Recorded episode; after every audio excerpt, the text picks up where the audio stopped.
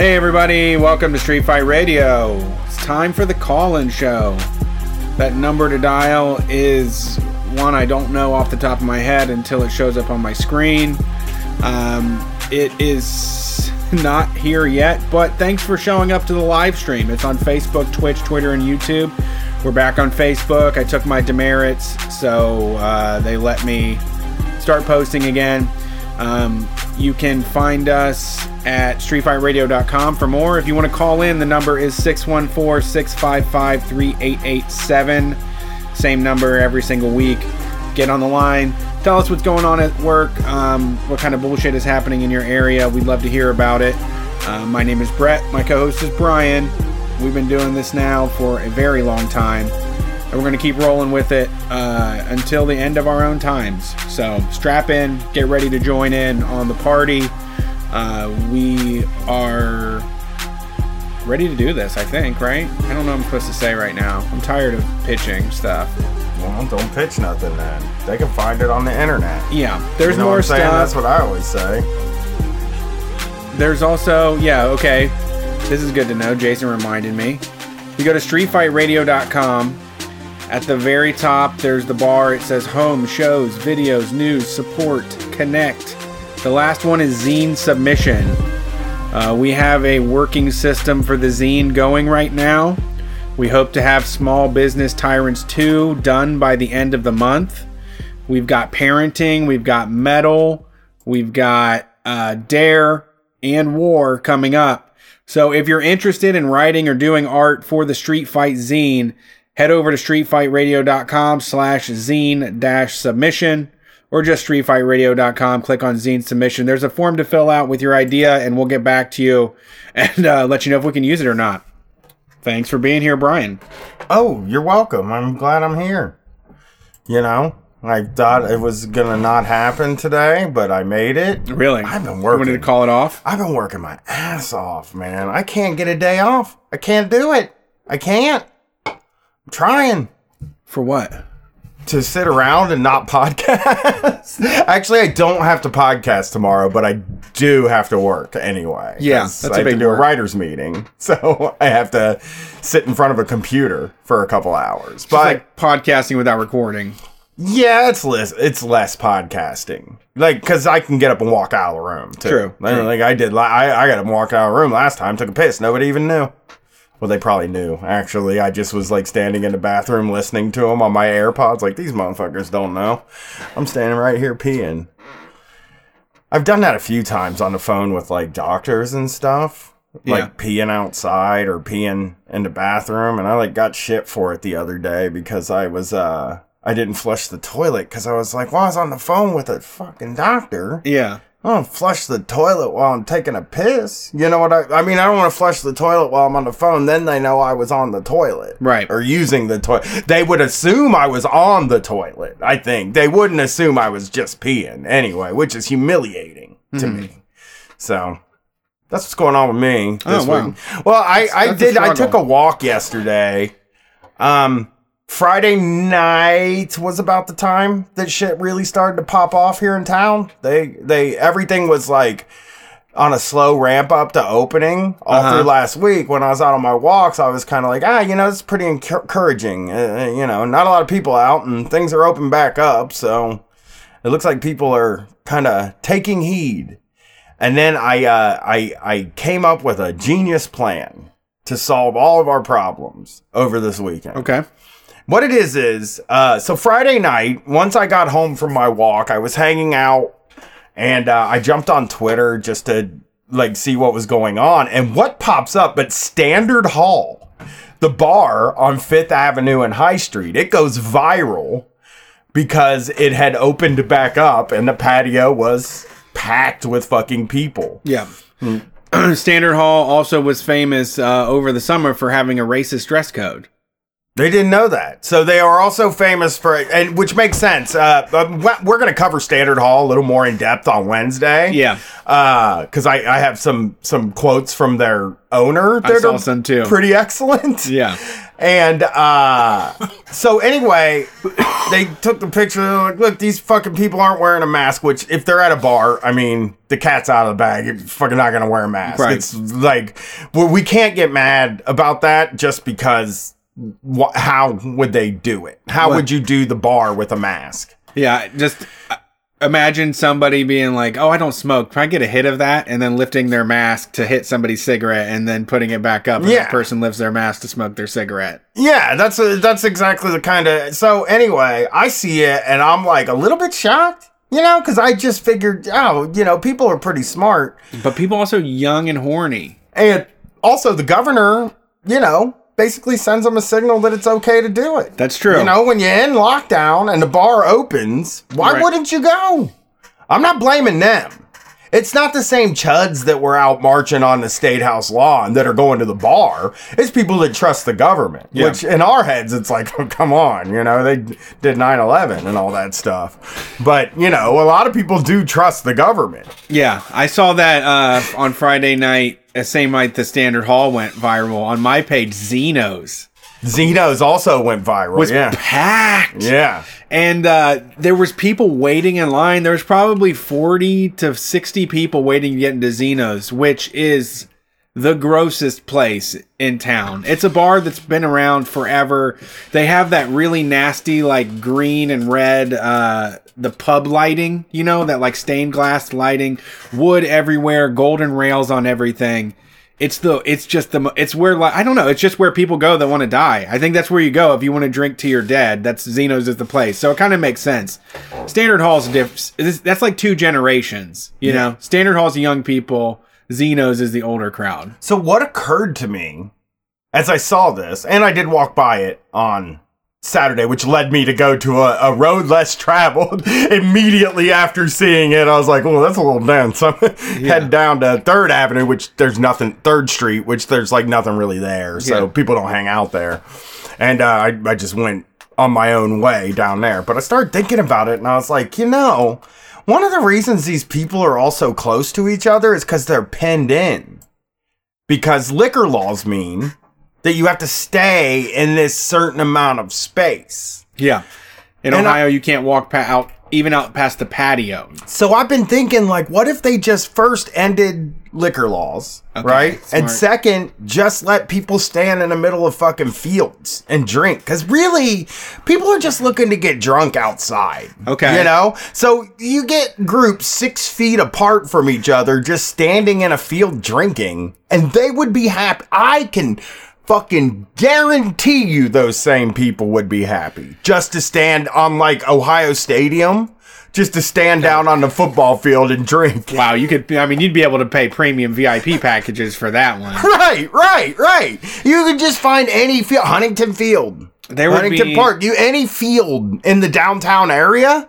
Just let them all stand out in a field, but they can't do that. You know, they Yeah. won't fucking think their minds don't work because they think it's like.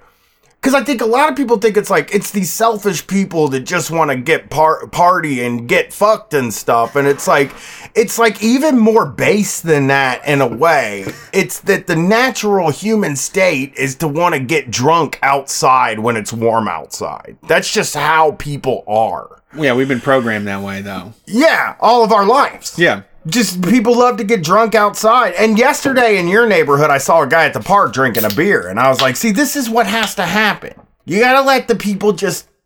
And if they could move around, I think they would cluster in smaller groups, maybe. And there would be some measure of harm reduction. The only harm reduction I've seen in bars that are open now is the most ridiculous thing I've seen since the pandemic Uh huh. which is at a bar called Marshall's that's just on the other side of the alleyway from my house. Yeah. I, Uh, they have disgusting place. so they have about six picnic tables outside Okay. on the patio. The patio's not big enough to put those six picnic tables six feet apart. So what they did is they put them as far apart as they possibly could, and then they built these things that are like plexiglass windows that like they don't go to the glass doesn't go all the way to the ground. It's like a wood thing that stands up and the glass goes to about waist level and like they just put them between all the tables. was Wait, it doesn't go head high? no, it do, it is if you're sitting down, it's Got head it. high. Okay. But if you're standing up, you would be Right. like over the glass anyway. And I was just like, who consulted on this? Like, did they find a doctor to say like this is because th- this is exactly like the other place without them? Marshall's is definitely a slap together place. So Yeah. they were just like, we can get all that from Home Depot and have the, the patio going. Well, yeah, and also like it's in a neighborhood where people, I think they would be more conscious and maybe more willing to say, "Hey, let's not do this." Sure. Do you know what I mean? Like, like the the the other places that are open are on campus or High Street. Yeah. where it's like there's uh, apparently when Standard was open, people were driving by and honking their horns and screaming at them. Yeah. and I actually saw on High Street. I was walking down High Street a couple days ago, and outside of Union Bar, they were having like a staff meeting with probably about maybe 10 people, maybe 11. It, it couldn't have been, it wasn't a huge group. And this guy drove by and honked his horn and said, Crowd's too big. And I was like, Got him. Like, and they were just all standing there like, Oh, fuck you, man. You know, Yeah. I'm at work. but it's like, I, I don't really know where to land on this stuff other than like, I'm not. I'm not planning to go. They out. want their right to do it. I, I, you know, I'm telling you. they're going to shoot us all up if we don't. They don't have their right to do it. Yeah. I mean, I'm I'm not gonna freak out until like two or three weeks from now, and then see what kind of I am legend. If there's some like I am legend shit going on in a month, I'm gonna be like they should have opened everything back up. It's never to be I Am Legend. I mean, the thing is so mundane. Is it's so hard to make sense of it because we view things in such black and white terms. Um, but like it's just really mundane. It's not even you know. It's it's like the twenty year olds that are at Standard Hall drinking are not the ones that are going to die. It's spreading it around to other people. It's like all. It's just. It's hard for uh, selfish Americans to understand any any aspect of this. like being a part of a thing. Of- yeah. Like Americans can't ever imagine being part of like a collective cause. No, no, no. I do what I want and I deal with the companies that I like. Yeah. And that's it. And I don't have to deal I don't have to think about anybody else. I mean, for me, it's like it's kind of in a weird way. I know I'm not gonna have to go to a bar this summer, so I'm kind of happy about that in a way. Uh-huh. And I, do also think we're gonna probably loosen up am- among my friends and start kind of Yeah. like putting people in the group and getting together and maybe backyard queuing and stuff like Yeah. that, which is that's fun for me. That's the kind of shit I'm into. So, like, it's not even something that's like I don't need to go to a bar, but also, you know, I was I was just kind of putting myself in my 25 year old mind, and uh, you even said this too. It's like if I'm not watching the news, if I'm not like a guy that does a podcast about labor issues and, and politics, I probably don't know why we're locked down either. I probably I probably think it's bullshit and I don't know why we're doing it. And then when the government says, "Hey, you can go out," I'm probably to go out. Yeah. Just because would- I'm not like I'm would- an idiot. I, you know what I would do? I would be out. I would have been at Standard Hall, and I would have been hanging around with a bunch of strangers. And been like, so many people are going to die because of us tonight, and we'd all have a great laugh about it. Yeah, yeah, you'd all be having a good time being like, people probably think we're real pieces of shit right, now. Yeah, You know, get us all around. a certain amount of people who think we're fucking horrid, selfish people. Yeah. You know? yeah, let's cheer, and then yeah, you just cheers to the death of everybody, and you know it's a fun time. I mean, Um, I don't know what's going to happen. I, again, Republican National Convention is happening. we'll see. You want to go to that mug? Yeah? I don't. I need like a full suit. Well, okay, then we're not going to go. That's the thing. I, you know what? I wish I was at yesterday. What? The Open Chicago rally where Mancow Muller was the keynote spo- speaker. Really? Didn't know about it till yesterday. That's the fucking problem. Is had I known about this three days ago, there would have been a really good shot of me driving six hours to watch Mancow give a speech. He also wore a mask at his speech, and it said "Boomer Naturals" on the side of it, and I was like, does he? I mean, I guess he leans into that kind of thing. Like, I'm an old salty man, boomer, you know, but I would have liked to have seen Mancow give a speech. Without a mask, though. I feel. How do you wear? How's he wearing a mask? I think they're all. I, Oh, he's they- a shock jock, by the way. Shock jocks are all like afraid of germs. I guess there's. because their life's going so great they don't want to die, sort Yeah. of thing. You know, I think that's really why. You know, Those people are so slippery I grew up. because, like, they will acknowledge that germ theory is like a real thing, but then also be like, "Well, it's on my freedom to expose myself." Well, that's Mancow. Mancow is is more of a guy that's. I don't think that he doesn't think that coronavirus exists. I think he more likely thinks like it exists, and uh, if it's my choice to go out and get it, if I want to go out and get it, you know. Yeah. I, I think I think that's more because he's an idiot. He's like a pure fucking idiot. It's the same thing that it's basically their stance on free speech. Yeah. It's like, you know, well, uh, I have free speech, so I like have to say racist things. Right. You know, it's that like that's how they feel. It's like I have freedom of association, which means I can associate with people with coronavirus and then go associate with my mom at the nursing home. Yeah. It's just frustrating right now. I I mean, it's really frustrating because, like, the vegan Columbus group had a blow up today because somebody went in there and said, like, something along the lines of, How about you let people make a decision instead of forcing them to be on house arrest over something that's less dangerous than the common flu? So they're like, they they get to treat us like we're all crazy you know in their minds they think that we are living in fear and we're sheeple that are controlled by the government you know like Yeah. i hate being in that position Well, i, I've want to look down on them I've actually even had that conversation about them, like, uh, uh, or we were having a conversation before about they're not gonna like admit if they're wrong anyway. Sure. If a million, if a million people die next Thursday, they're just gonna be like, well. You know, Government that was gonna happen anyway. Yeah. and also like when the numbers do go up, they they say that's because we're testing more, and it's like okay, so like that just means like that doesn't mean that the people don't have it. sure You know what I mean? It means that the still the It's there. people that got tested have it. That's not like proof of anything. Yeah. You know? That's Yeah. what people have been saying since the beginning. You may be asymptomatic and not know that you have it and are spreading it. That's why other people have been saying, "Hey, why don't we just test every single person?" But, you know, obviously we can't get an answer to that sure because everything sucks is why but yeah i mean i'm with you dude. I can't like figure out what to do. I can't make heads or tails anymore. Like i think we have been so burned by like the establishment modes of getting information that it's nearly impossible to figure out what yeah. what you're actually supposed to be doing at any given moment of your life. Well yeah and parts of me like if when i'm up in the middle of the night on five hits of acid and like a bottle of cognac i'm like maybe it was the democrats that released this thing to get rid of bernie sanders and to make trump look bad you know but then uh, then i'm like on the other side like well they shut down the government and they shut down transactions which is something they would never ever do in their Right. life. The only thing that i the only reason that makes me take this st- makes me take it seriously was the fact that they were willing to say uh, we can't do the economy right now which is astonishing. And that they're freaking out about getting it re- reopened. Yeah, you know, it's like,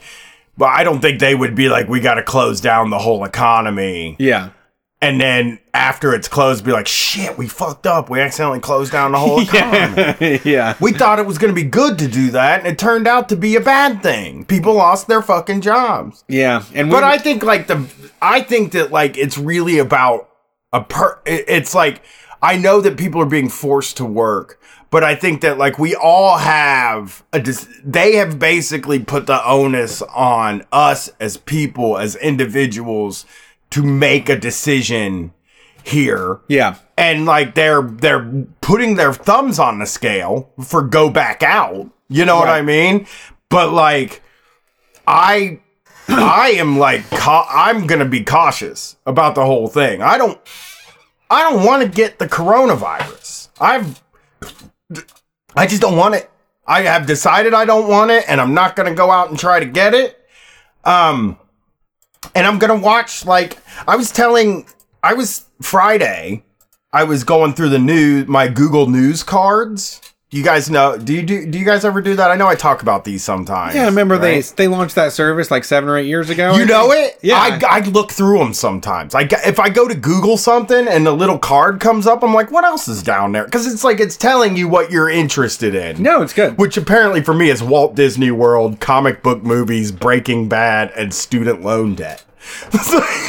Really what I'm interested in. But what I'm gonna pop- check my cards. but what popped up on my Google Cards was a story about a treatment for um, coronavirus. Something that was 100%, a 100% treatment that could clear it up Cool. in like one day. Yeah. Right? Magic bullet. And like also explained in this thing about coronavirus, they were like, this is how it does it. It surrounds the coronavirus mm-hmm. and it kills it so that it can't exist anymore. Yeah. And, you know, we're about a month away from having this pill that cures coronavirus. And I was like, very excited about this development. Like I was walking and looking at my phone, very excited about this development, and even talking about how ex- like was thinking about texting Katie and being like, "Dude, I can't believe it. They cured coronavirus." And then I realized I was reading Fox News, and I was like, "I would never believe Fox News under any circumstances at any other time. I just want this to be true." Yeah. So much that I was like, maybe Sorrento Health is a real company that really cured coronavirus. I started Googling them and shit.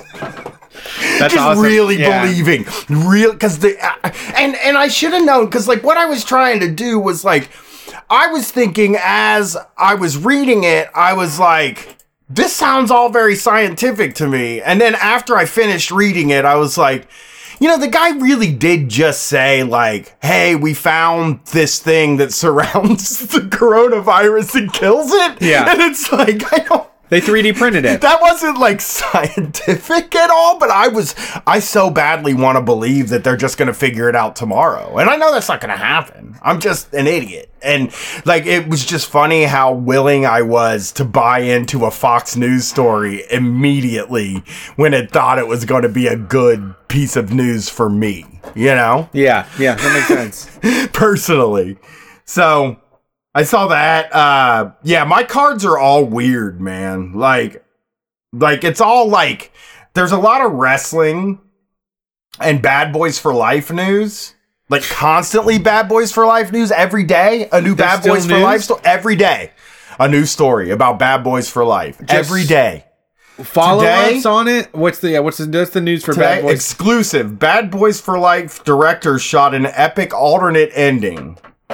And then also in other news about Bad Boys for Life, uh, the directors had a really hard time uh, with one of the more dramatic scenes in the movie, of which I will not spoil for the listeners because it's, you know, maybe they haven't seen it yet. I haven't seen it. you know, well, I mean, you So they had a hard time though. coax. What's that? You don't see anything though. I love Bad Boys. They had a hard time coping with having to make this decision, but everybody felt like it was a good decision. And also, Bad Boys. uh, See, I get multiple Bad Boys for Life news stories. Like Google Cards is the most useless fucking news service that's ever existed. I also like I don't know why. I guess I might click on them, but I get stuff for the MCU on there every day. Every every day, three MCU stories where it's like, hey, Yondu isn't gonna be back in Guardians of the Galaxy 3. Well, I mean that has a lot of scuttlebutt. I mean that Marvel stuff always has a lot of behind the scenes. I cannot believe that Bad Boys is still keeping the content mill alive.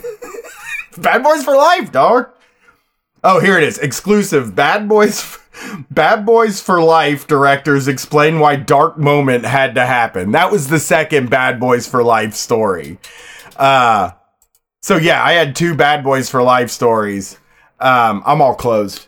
everything's closed on my computer, and uh, I will. That fixed that out. We're like fluctuating down pretty low, but I shut a lot of the stuff down on this computer. What- and I turned my wifey off too. But We're yeah, power. well, we're just trying to. the internet is fluctuating pretty crappily. I mean, right now Yeah. it's running good, but Okay. it's like it keeps dropping down low. And Okay. talking about it chat, but right now it looks good. So anyway, it's like Google Cards is for people who don't really ever want to be informed, but they want to have like a bunch of stuff to talk about. Cuz you know what the other thing that comes up a lot, Brett? And you'll appreciate this. And I don't know why this comes up for me as the I mean, obviously I guess it thinks I'm horny.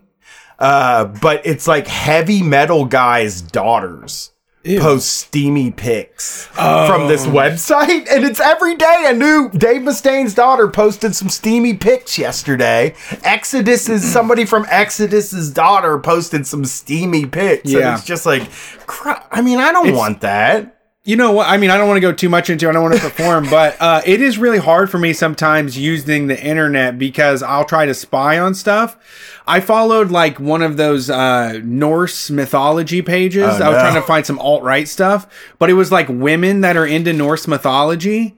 And every time I look at my Facebook stories, it will always be like some red haired woman with a gigantic sword, you know, like half naked. And I have to like, I've always checked behind my shoulder because I feel like I'm, it looks like I'm being a creep, you know, like I Yeah. didn't mean to.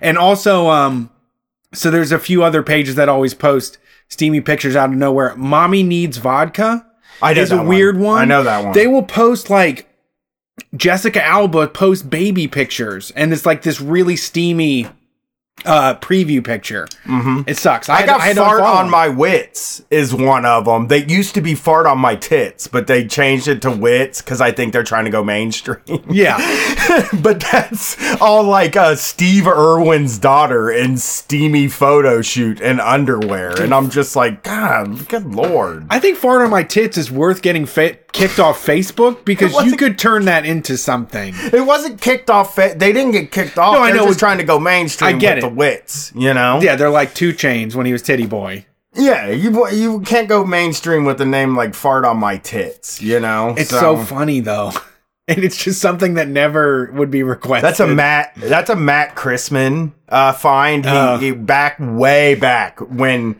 he said it on Street Fight. In Oh, one really? of his very early appearances, he said his sister followed a page on Facebook called "Fart on My Tits," and I immediately typed "Fart on My Tits" in and said subscribe. I'm gonna get on fart on my wits now. well, it's just a it's a celebrity gossip site now. Yeah, I it's not as fun as when it was "Fart on My Tits" and it was just memes. So it much- wasn't even about tits or farts. You know. It's so much porno on those things. I know. Everything's porno now. Everything is porno.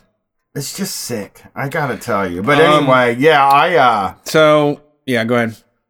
yeah, I'm looking through my news. This week, uh, let's see. I'm really sore because I ran a tiller. We're doing like a victory garden thing in the backyard, and I ran a tiller, and my back is in so much fucking pain right now. It's ridiculous. Katie Burns, my wife, in the same position. Just She fucking patched up today with a, uh weed patch. Yeah. And also bought two cocktails at a uh to go cocktails at a bar called Painkiller.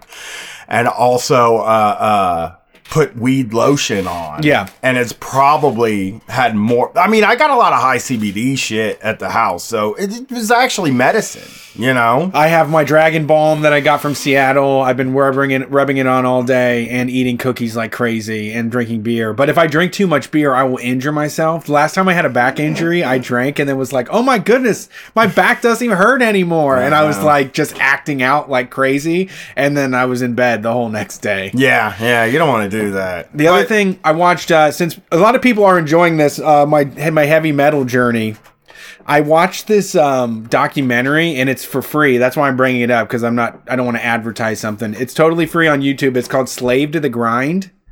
It's about grindcore music. Do you know grindcore music, Brian? No, well, I mean, is it like uh uh uh Cannibal Corpse? No, no, it's faster don't than know, that. man. Even I don't know. I think it's. I don't. Cannibal Corpse wasn't even in there, but it's close. I mean, it's pretty much the same. It is. The, it sounds the same. That the other funny thing about metal is that everybody thinks that their niche genre is like so much different than the rest. Yeah. well, People yeah. are like, I know. I mean, you'll probably, you know, this is a little bit different than what you're used to, and it all just sounds like metal to me. Well, I, I mean, we do the same thing. Like a lot of times with the with the podcast scene, it's like, oh, we don't do the same thing. That's true. That's true. It's not the same. It's not all the same. We're all like sliced up, and we're, all basically covering the same shit. And, well, Yeah. I mean, you know, obviously we all have our beats, but you know what I mean. Like it's the same sensibilities, I guess. But there was this one part that fucking cracked me up at the end where they're like talking to this guy and he looks like he looks like a like a uh, like a, a like a big city journalist guy.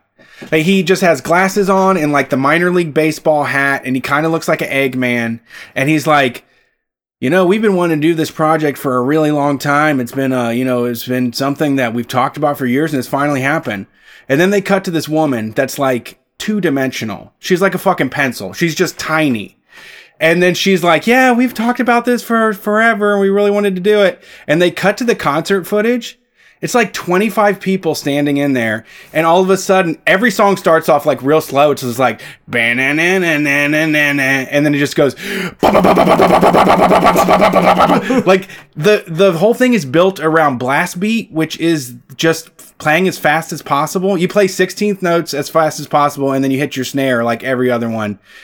And then the the guy just starts going, oh, no, no, no, oh, oh, no. And then when he stops, she comes from the side stage and she's like, "Ah, yeah, yeah, yeah, yeah, yeah, yeah." and then I just don't fucking. I was laughing so hard that people paid money for this. There's like all these people that were like, "That was probably one of the best shows I've been to in my life." Oh, They're like- people who go to shows that nobody's at. Oh, always- yeah. we said this when me and you saw Ween. We were walking out, and we were talking about how funny it is. Like they were leaving, and this guy was like, "That was fucking awesome, dude. That was an awesome show." And then the guy he was walking with was like, "It was a fucking awesome show. Probably like the second most awesome one. The first most awesome one was what you weren't at." yeah, yeah.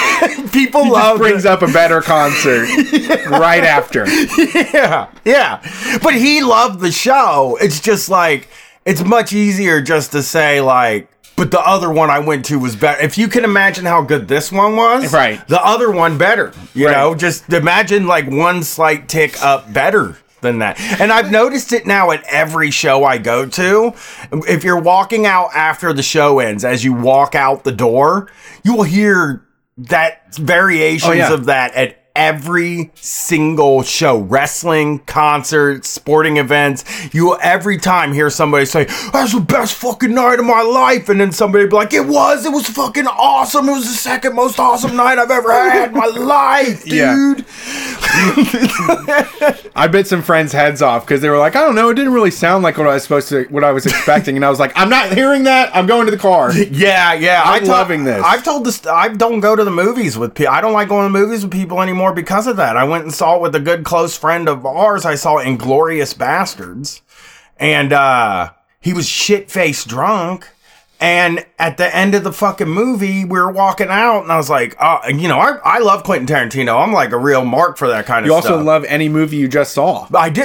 That's true. Why doesn't people even understand that? So I'm walking on opening night too, Oh, yeah. and just high as shit. Oh, that was in my firecrackers days. Yeah. where I was just fucking. I was probably doing.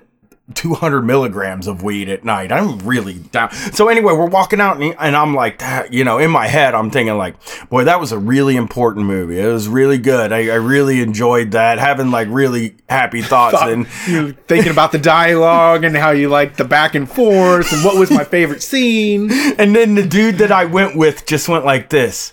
That movie fucking sucked. and now he quotes it all the fucking time because he loves it. He like just literally he loves this movie and he ruined the one the first time I saw it, he ruined the good feelings at the end, which is actually kind of a funny prank. I told you the other story. It's is- funny though because he does like if you're in another room, he'll say Gorlami. Yeah, yeah, yeah. get you to He, come. he loves to quote that fucking movie now. And the other the other time it was like uh, the Avengers movie that first came out, which yes, uncool now, but at the time it was like I saw all the movies leading up to the Avengers, and the Avengers came out, and it was the first time that I'd ever heard of a movie like this where they mixed all the characters from other movies. I was very excited to see this movie. I bought tickets to see it on opening night on IMAX. I got I I was like I'm to go see this movie, and then another dude that we don't hang out with, I don't hang out with very much, uh, was like, "Oh, I'll, you know, I, I'll come with you. I'd love to go with you. And I was like, okay. So he got a ticket too. And I went and picked him up on the way there. And uh, I'm watching this movie. And again, as Brett said, I love any movie I'm seeing. So I'm like fucking kid in a candy store. Look at this. It's loud. It's bright. It's fucking wild. These fucking superheroes, they're in a real pickle right now, and they're gonna have to try to get out of it. And I don't even know how they're going to, you know? And uh he fucking leans over to me right before the big scene is about to start, the big battle. Like right after that guy got killed, the important shield guy in Avengers, you know what I'm talking about? Like the bald guy that's like hung- hangs out. No, the guy that hangs with him. The the white dude that hangs with. Okay, so anyway, this guy gets killed. It's a big emotional moment in the movie. This Dum Dum Dugan? I don't remember his name. Okay. It's something. He's just a he's a shield guy. Got it. And he was just kind of around. He was like Nick Fury's like uh, uh assistant, you Okay. know. And uh he gets killed. And then I'm watching this fucking movie, and this guy leans over to me as he's dying on his dying scene. He's like, "This is fucking boring." and I had to sit for the rest of the movie with this guy next to me that's like depending on me for a ride Yeah. home from the fucking movie so he can't leave. You felt like he would have walked out if you weren't if he had his car. which would have been great. Would have been totally okay with him leaving. But yeah, ruined it. And then that that's why I don't go to movies with people anymore at all. All right. You ready to take some calls? Yeah, it's time to take the calls. Yeah, that was fun though. I enjoyed that. I can't look at websites. I got my hand off the computer. Why? Internet. I'm trying to be Is internet down? Oh, Oh, it's, just fudge. slow. Yeah, we're just All right. Uh thank you for calling Street Fight. Who are we talking to tonight? So I got a veteran, I think. Hey, what's up, fellas? Howdy. Hey, who's this? Hey, this is uh, Nathan in Northwest Florida. What's up, Nathan? What's going on tonight? Not much. I called in a few weeks ago about uh, uh still ain't got shit. You still not your unemployment's I Dude, know I, this. I heard the numbers were like 8% of people that filed there. in Florida. are getting it. it. Last I, yeah, last I saw, they had denied once they finally got around to looking at shit. They had denied like over forty percent of applicants, and then but didn't give them a reason and just told them to reapply again. Yeah, that's And that uh was like that was like uh, two weeks ago, so it was already like a month and a half into this shit. You know. Do you have a special like uh, coronavirus website? No, I mean it's just like the standard unemployment website. But I talked a little bit about it last time. Yeah. Well, How Rick Scott had like broken it on purpose, and uh, they built a new one. Um, but the old one's still up, so it's really confusing. There's two websites, and like one tells me that I don't have any claims existing, and the new website is like, yeah, you've got this claim. So I, I literally don't know what the fuck is going on. yeah. See, that's exactly why I asked. Um, Ohio just launched a new unemployment website as well, and so like all the people that were getting denied all month long of April, they're now saying like, oh, go to the new website. It's for disaster relief. It's the coronavirus unemployment site, and I'm I'm certain they aren't sending letters out. I don't know how you would know that information. Uh, you know. Yeah, it's pretty much convincing. I mean, it, it might be different elsewhere. I know a lot of people. That's what pisses me off. Is a lot of people are making like a shit ton on unemployment. Dude, I heard about my uh You know, someone in my family is making uh fucking forty five hundred dollars a month on unemployment. Yeah, you know what I could do with that? I could I could change my fucking life. Oh, uh, oh yeah. It's really con- it's really convinced me that it's just, I basically feel like at least in Florida we're living in like an anarcho-capitalist state is, is pretty much how it feels. But up there with your you were talking about your bars and stuff. Is there no like are there not like capping uh, like people inside or anything? I just don't think that. I, they, I apparently it's- the I- health department is warning people and driving up and down the road, but honestly, this place is the type I mean, this guy I think probably feels above the law because own he they own like half of the bars in Columbus, and uh, I also a few. Of the Uh-huh. they own a few of the most popular. Standard Hall is also very new and very hot right now. yeah, Like, food. Hall, they own the food hall, which is another huge. And that's coming Play. soon, right? No, that's open. Oh, the, the one on high over there, right by Fifth Avenue. The huge. It's got. It's Yeah. called the food hall. Yeah. and Yeah, then they Standard- own. Standard Uh, Hall just sounds fucking miserable. Like I don't, I don't know what it's like, but it's We have- like we have, we have a place here called Union Public House, which is like the, the ritziest fucking place. But it, it sounds like it's like, oh, that sounds like a working class place. Like I'll go to the fucking public house. Yeah. But no, it's like you know, fifteen dollars for a cocktail. You can get like I don't know. yeah, we have uh, They own a Latte. hotel. They own the Endus Hotels, which is property managed. They own Michael's Goody Boy, Forno Kitchen and Bar, Short North Pint House, Whoa.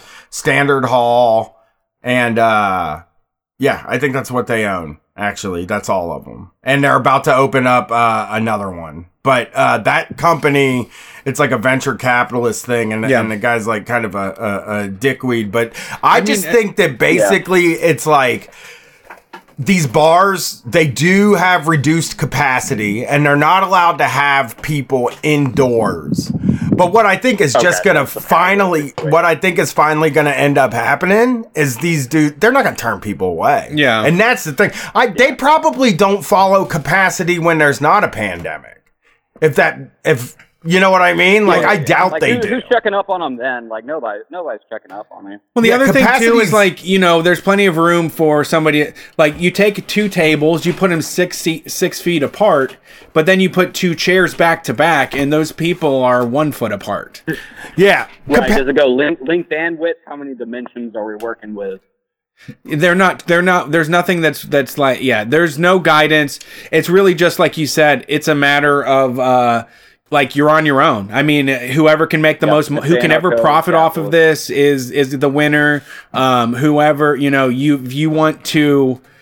If you want to uh, play it safe, you're going to have to suffer economically. You know, like that. This really is. Well- it just feels like, like we. It, it does feel like it's our fault. Like it feels like I'm supposed to fix it, or I'm supposed to like. Even the bailout, like the bail, a lot of it was people like asking for money from us. They're like, "You just got three thousand dollars stimulus. Can you donate money to these causes?" And I'm like, I, we need bailed out. Like we got this to get bailed Yeah. out. We why there's you know Anyone with the anyone with the platform to like ask to get bailed out and like actually get donations is probably the people who need it like the most. Yeah, I mean capacity just from the job that we do, just from touring and stuff, capacity is a very fluid number anyway. Like I know that like buildings have capacities on them, but Oh, I've seen them do. We've seen hundred person venues go to one twenty five or one thirty. well, I mean the one I'm not going to say which one, but it was supposed to be I believe 90 and uh, we got to they called the owner and he he was like you know we're already 30 over can we let more people in and the owner was like yes Well, he was like, they can they can stand in the uh, they can stand in the the uh, they can stand in the hallway. They can't be in the in the uh, actual theater. They can just walk from the yeah. So yeah, I mean, and people also don't. I, I don't know. They're, like when I did Food Not Bombs, there was a very weird situation where people got really close to each other, and it was like not everyone is on the same. If, if people feel weird, like Yeah. taking charge and saying out loud, like we need to social distance. Like I was a bully. Yeah, I do. I do Food Not Bombs too. I haven't been doing it because I'm immunocompromised, but I would. I can imagine feeling pretty uncomfortable. Most of who we serve is like homeless people, and I don't. I, and they're like older guys mostly. And I don't know. I would probably feel weird barking at. Them. I would probably do it, but I. Yeah, I imagine it's pretty uncomfortable. It is. I mean, it's hard to make. It's like I'm the leader of this field right now that's handing out free food, and it makes me feel like rude. But at the same time, it's like makes everything go smoother and helps uh, uh, the process along, so that every so we can keep doing it. Because like, if if if we don't enforce these kind of things, we're gonna get shut down by the health department too, and they're more likely to shut down anarchists feeding the homeless than they are standard hall. You Yeah. know. Well, they Yeah. did go at They don't got to cross any doors. You're just gonna park. So Yeah. Well, I think one of the interesting things is they did warn Standard Hall, but they cited another bar on uh, Park Street. They cited them, and like I guess the bar owners are like, we don't know what they're gonna do. Like they either decide to cite or don't. It's up to the Sounds person like- that shows up, and it's Sounds like, like, hey, a speeding ticket. Yeah, that's life, motherfucker was motherfucker. that like another like tycoon bar, or was it kind of like a one one? well, Those are all. Ty- that's the tycoon area. Yeah, the bars that are Yeah. the bars that are open are that I've seen open are not dives. They are the the, is- the more yeah Zeno's is a dive that's true but it's also a, a, a fucking fixture in the Yeah. city it's been here since for how long Yeah, it's also a dive in an area where people have like four hundred thousand dollar houses. right Eh, but like I I think the places that are opening are the ones probably that are freaking out the most about rent like the rent I- Yeah. for standard hall is probably quite a bit of money and you know the government didn't do Yeah. anything to help anybody so nobody everybody Yeah, is sort of really- fucked you know situation with like the dives. Like we don't know how many are going to close. Like I play music and I'm like fucking, you know, a lot Well- of them have been like shut down for so long here, and so many have already been shutting down because of gentrification. I'm like, will I be able to fucking ever play music again if all small clubs have to be closed? I mean, that's me and Brett. I was thinking about this over the weekend. Uh, like we probably, I mean, we're probably definitely not going to tour this year, but at some point we are going to go back out on the road and tour. And like, are there going to be our size venues? Because we are too big to do like punk houses at this point because there's uh, the audience would be too big. Even bars are too small at this point. yeah, and we're too small to do Live Nation. Yeah, I remember.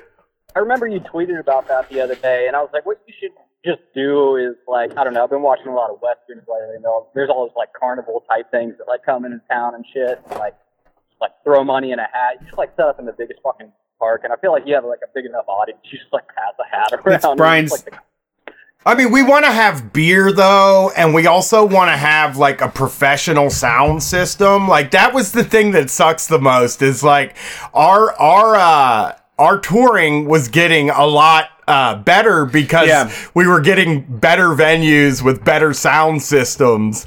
And now like Yeah, a lot of those Mike- might be gone, you know. yeah, I don't know. Anarchism gen- generator PA. Um, I don't know.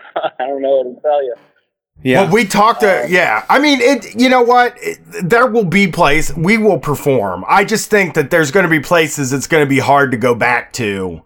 For wh- Boston being one, uh, Great Scott Close, which was their club that we could have played, one of their clubs. We could never get a date there, but they did close.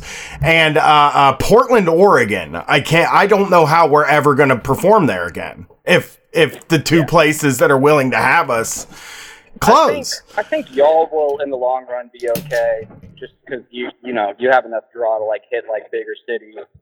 But like somebody like me, where like it's really tough to get booked in like a fucking Atlanta or you know uh, Raleigh or just like any anywhere bigger where they just like have actual clout come through. It's just gonna be like tough. Well, uh, g- let me say this.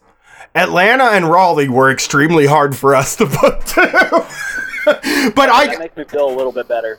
I do understand that like we couldn't we had a hard time getting a venue in Atlanta during the DSA convention with the Trillbillies and the Sams. So it was like up to the yeah, it was like up to like the last minute that we got. But like I feel like my hope is that things somehow these places get taken care of, whether the city kind of lays off on the rent or, or, or something. I, I don't really know.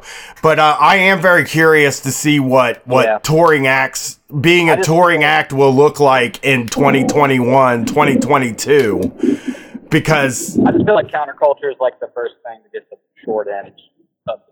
Oh, Right. for sure. Yeah. I mean, that's the other issue, right? Is like there are a lot of bars that might have two uh, that might be 200 capacity venues that don't want anarchists or uh, comedians at their Yeah. bar too, which also that shuts us out too. So We'll do you like know. a Kool Aid acid test where we get a bunch of uh, school buses.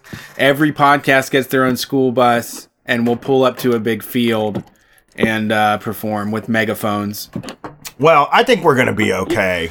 Like, I think we're going to be able to get venues I also in the thought- end, but I do think that, like, like he's saying, like acts that draw like fifty to hundred, they might just like not be able to get Hey, a that's, venue. that's generous. We're talking. We're talking 25. well, I, I try to be nice, okay, but um, Thank you. but you know what I mean, though, right? Like the venues that are that are that size, I think also are going to be few and far between at that point. But who knows? Did we lose him? Did we lose you? Mm, lost him. Lost them. Poor guy. Yeah, sorry about that. We waited on I- hold, then we what was your music? Send send your music in the chat, and I'll. uh we'll play it. Yeah. Yeah.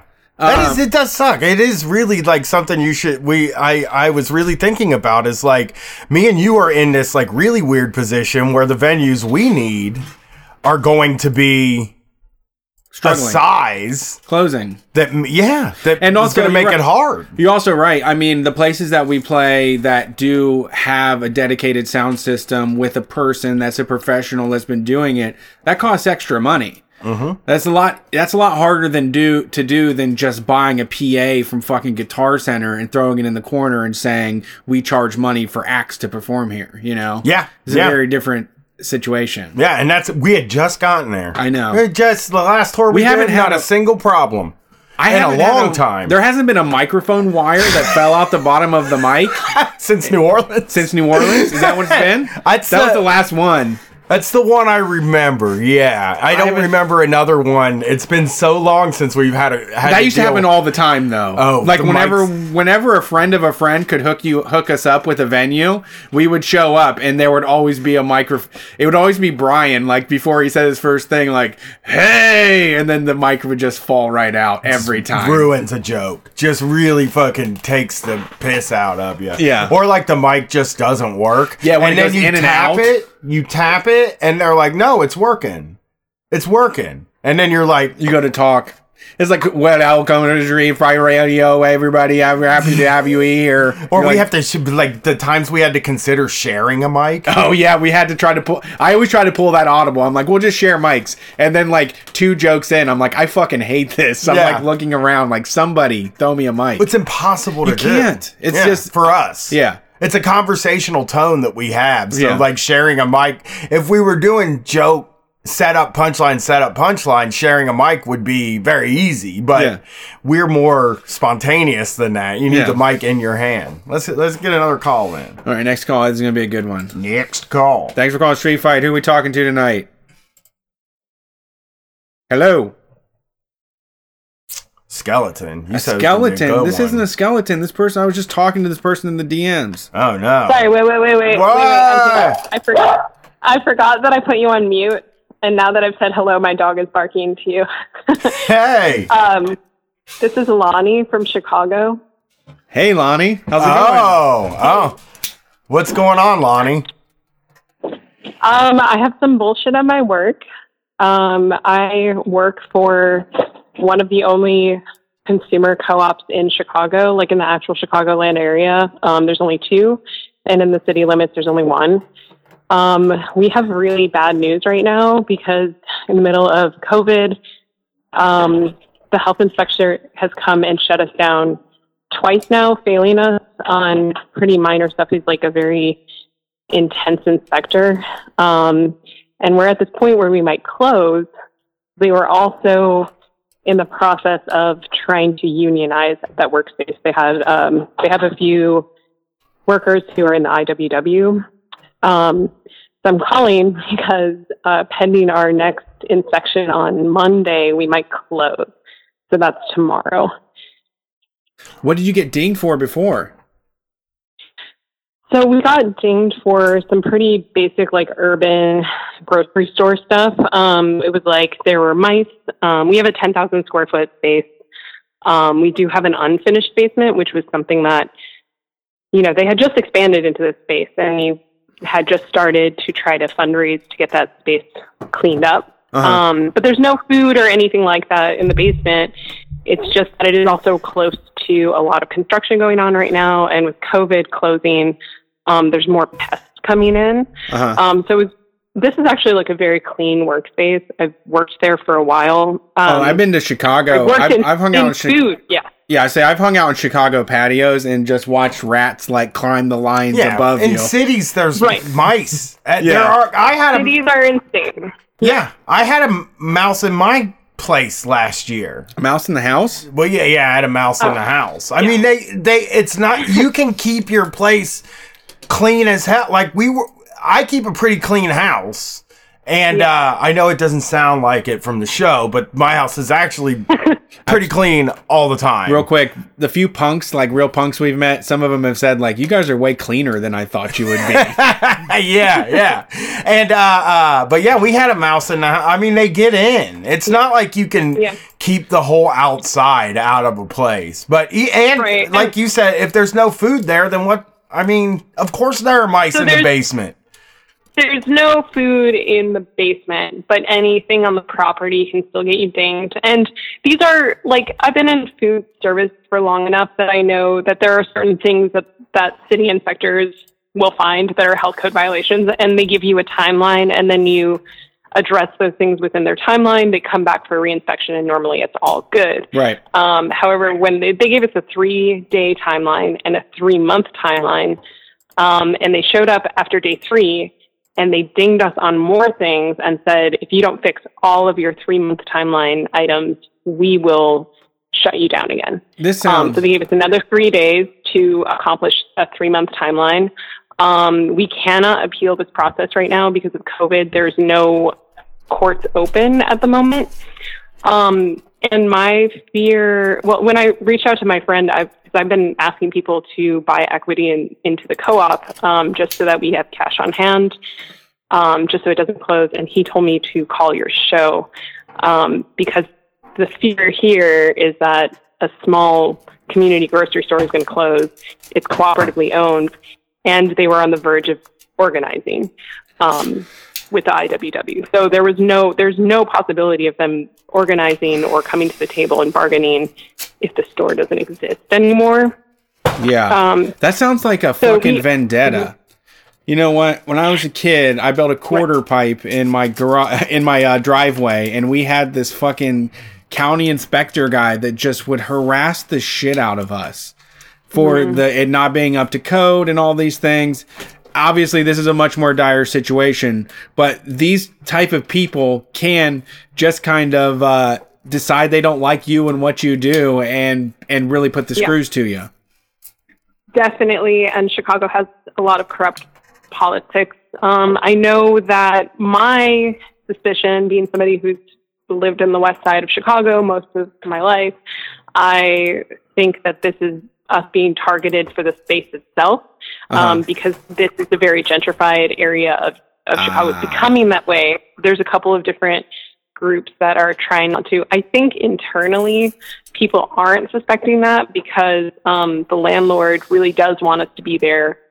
Um, I have a feeling this is beyond the landlord, though. I think this is somebody eyeing the property um, because we are right next to a blue line station, um, which is a 24-hour train line. We're in an area where you know there's lots of residents who live there and work downtown. And once COVID is over, you know, I feel like the landscape's going to be different for business investments.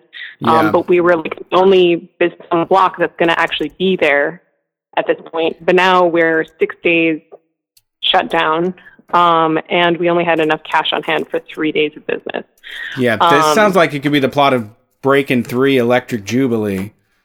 What? You're trying to do a breakdancing show? No, like save the big money investors come in to to Oh, yeah. like they they like your landlord is a small fry. They might have a good heart and maybe they got into landlording for the right reason. but Yeah. but you're right. The the the police, uh, the health inspectors, and developers, um, they Mm-hmm. are doing more of the eagle eye planning of what's going to happen in your neighborhood. That's yeah, that's my belief. And unfortunately, there's a lot of internal stuff going on that, like, the store basically hasn't been able to recover um, since they moved to this larger location. Um, and there was there was money raised to expand. Um, it was the cutest little co-op that was like a bodega size, you know, and it was like you had to squeeze past people. Um, and it was there for I think seven years um, in this tiny little location. And finally, they got you know like nine hundred thousand dollars in owner loans to like expand this big location. And as soon as they got there, there was like um, unfortunately an embezzlement by an employee who was found and arrested. So like the entire thing is like super bad. Yeah, Um, wow. And and yeah, so incredibly like incredibly so though it makes it so that the people who do work there really love the place. Um, they have like crossed that guy uh, out of their memories, you know, and they're like, let's just move on from there. But morale was kind of low, um, which is like, you know, that's a great way to like become, uh, you know, closer with your coworkers and help to, to unionize and things like that. But now, with the threat of the closure, um, things are becoming not ideal for any kind of negotiation um, unless we find people who can invest and maybe throw money straight toward the IWW and give them something that will allow them to bargain. Um, because the store is in such a, a bad spot, they're going to look for loans, um, so personal, like unsecured loans. Yeah. And I uh, heard a rumor that there's a group of owners. Um, so I think there's around 3,000 owners. There's a group of owners pulling together some money, and they're going to uh, offer the money as a loan under the stipulation that the store bargain with the union. Um, Mm, that sounds that's- amazing. yeah, that would be good. I was expecting something evil. Yeah, well, because everything else that's come out of my mouth is kind of. I was, I was on the stream. I was making like a devilish grin and tenting my fingers, like waiting for some sort of devil's deal. But that's actually No. pretty cool. No, there are there are a lot of people I think who are owners who I think it's unfortunate that this happens with consumer and work owned co-ops, but like a lot of people are really apathetic and they don't really get involved in the politics of it. Yeah. Um, but but there are so many owners that will walk up to somebody and say, you know, they'll say things like they're fighting for 15 or things like that and have zero concept of like what what actually goes on in the workplace that they're talking about like, that they're physically in and they're Uh-huh. talking to a worker Yeah. um, there. And I've experienced that a lot. I've been in a few co-ops for a while, and um, I think educating people on what that model actually looks like ends up being like there's a power pinch, like right at where the, the general manager is, and there's this tug of war game between the board and the workers. Um, and right now, it doesn't even matter. Like I'm at this point where I'm like, it doesn't even matter what anybody thinks, but if we don't do something right now, we will not have work at all. Yeah. And now our neighborhood's going to lose one of the only walkable, independently owned grocery stores in the area. There's probably going to be a Target that goes there. Um, Or a Jewel fascinating. Osco, as as they have in Yeah. Chicago. You know, We've been. We paid eighteen dollars Okay, for cigarettes I know. there. Uh, uh, is there anything? Yeah. what can people do to to help out with this? So one way to help out would be to become an equity owner of the co-op um, and get involved in the actual board meetings because because of COVID, the board meetings are actually digital. So you can, no matter where you are, you can join a board meeting. Um, you can put in an equity share. Um, the equity share is actually 100% refundable in the case that we actually do close, but it kind of gives us like money in the bank. Um, and I was hoping like the influence of owners that are from out of town whose only interest is like being there to support the workers would be really good. Um, people would actually be involved in the voting process and would would read things like meeting notes and uh, you know advocate for accountability for the mistakes that management has made. Um, I would really love to see that. They also could contact um, the Chicago uh, branch of the IWW um, to get in touch with the workers because it's not it's not a majority um, of the workers right now, and that's part of the what the problem was. They wa- they wanted to bargain, um, but management was kind of waiting to see that there would be a majority, and so um, they haven't met yet. Um, but if you yeah, if you can contact Chicago at iww.org, Um, you could also, instead of, or in addition to giving straight equity, you could contact them and, and let them know that you support um, the Dill Pickle Food uh, Co-op Workers Union. Um, that would be amazing. All right.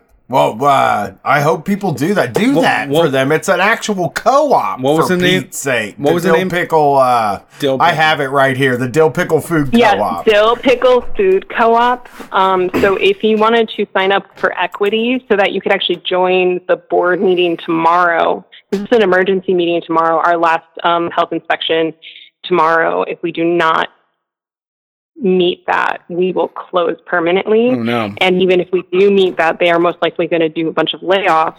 The layoffs will likely result in a lot of the IWW representatives or, rep, you know, uh, Yeah. the represented workers being laid off, um, which makes me so nervous. Um, so if you could go to dillpickle.coop slash ownership, um, you could look into buying a share so that you could be present for that meeting. Um, I know you got nothing to do because of this virus, unless you want to go to one of those bars. We have Go some to one of the Hellraisers. terrifying bars and get sick. uh, you know, and what's crazy, like I am very, very proud of everybody who works there because even though they're in like a labor dispute with their workplace, they still come to work and they're amazing at their jobs. And it's like the safest store to shop in in this area because we're the only people taking the actual health of the community uh, into account when we enforce the policies that Chicago has enacted. Um, I finally, because my store is closed right now, I walked to another grocery store today and they were like not enforcing any rules. Um, so it's an, an important co-op for the area. Um, Yeah, this sounds awesome. Thanks for calling in. We appreciate it. Yeah, help was- this help the Dill Pickle uh, Food Co-op, and I'll I'll I'll keep the page up and uh, Okay. uh, bring it up later on in the show too for people who might have missed it. Great. Thank you so much, you guys. No problem. Thank Have you for one, calling. Lonnie. That was uh, you know, that's Yeah. a co-op. If there's one thing we can agree on, co-ops are good, right? Sure, some are. All of every single co-op is good. Yeah. you know, No, every I mean, last one of them. right, right. Now, now that you say it that way, I'm I'm convinced.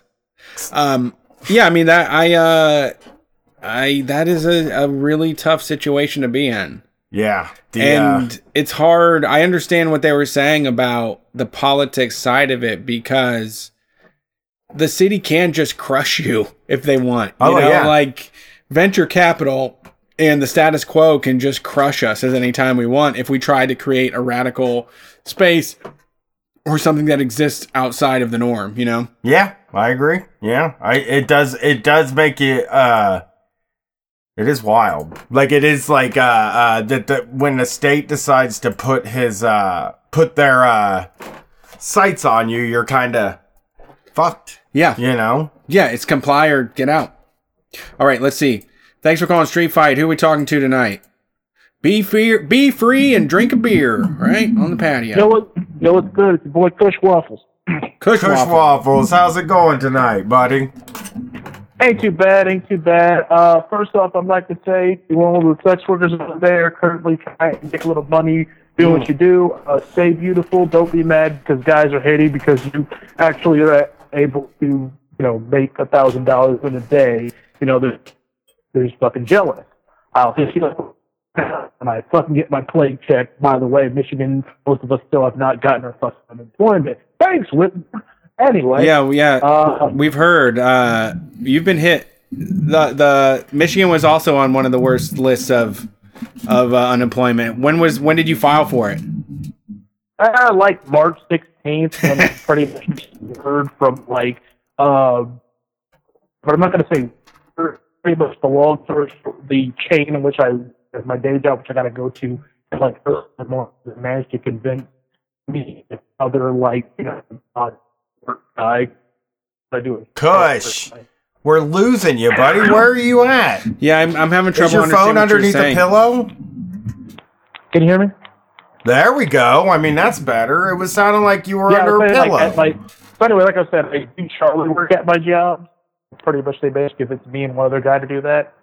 So make a long story short, uh, basically we're going through a weird time because we got re before the whole thing kicked off. We got bought by another company. The uh, uh, company owns a bunch of other chains around us because the people who owned us independently uh, basically went Chapter 11 because you know small business tyrant reasons. You can figure it out from there. Um, basically. So what happened? So right now everything's going a little bit weird, but I'm making the best of it. Uh, fun fact: I did manage to like piece together some like random scrap parts for a computer to build together to sell sell at our local like uh, pawn shop to make a little weed money. Nice. So Smart. Got that going for me. nice. Made like fifty. Made like fifty bucks. How much? How much weed does that get you in your area? Eighth. Uh, depends where you buy, because like if you go to like if you go to like if you go to like the dude who's like you know lives in like you know a crappy apartment outside of like Sparrow Hospital, and he's like growing this shit in like in like the second bedroom in his like a in his like apartment he rents out. Yeah, you'll get it for like you'll get a good a, a few good grams for like you know half of that or take. I mean, depends on how much I'm buying uh, me being stupid, I went to the uh, chain that opened around here, this place called Skymint, who sells down there. Okay. Uh, first thing I will say about them, uh, I get that he's a security guard. I get that because this is a very ca- where this located because it was the one I went to was like located in South Lansing. By the way, there's a really good taco truck outside of Dicker and Deal where I sold the computer at. Um, Okay. If you ever go into South Lansing, I can't remember the name of it, but if you ever go to South Lansing, go to the Dicker and Deal. There's a taco truck outside of there on weekdays. Go to that motherfuckers. Their tacos are amazing. I I'm put a flag on my. Google map for it.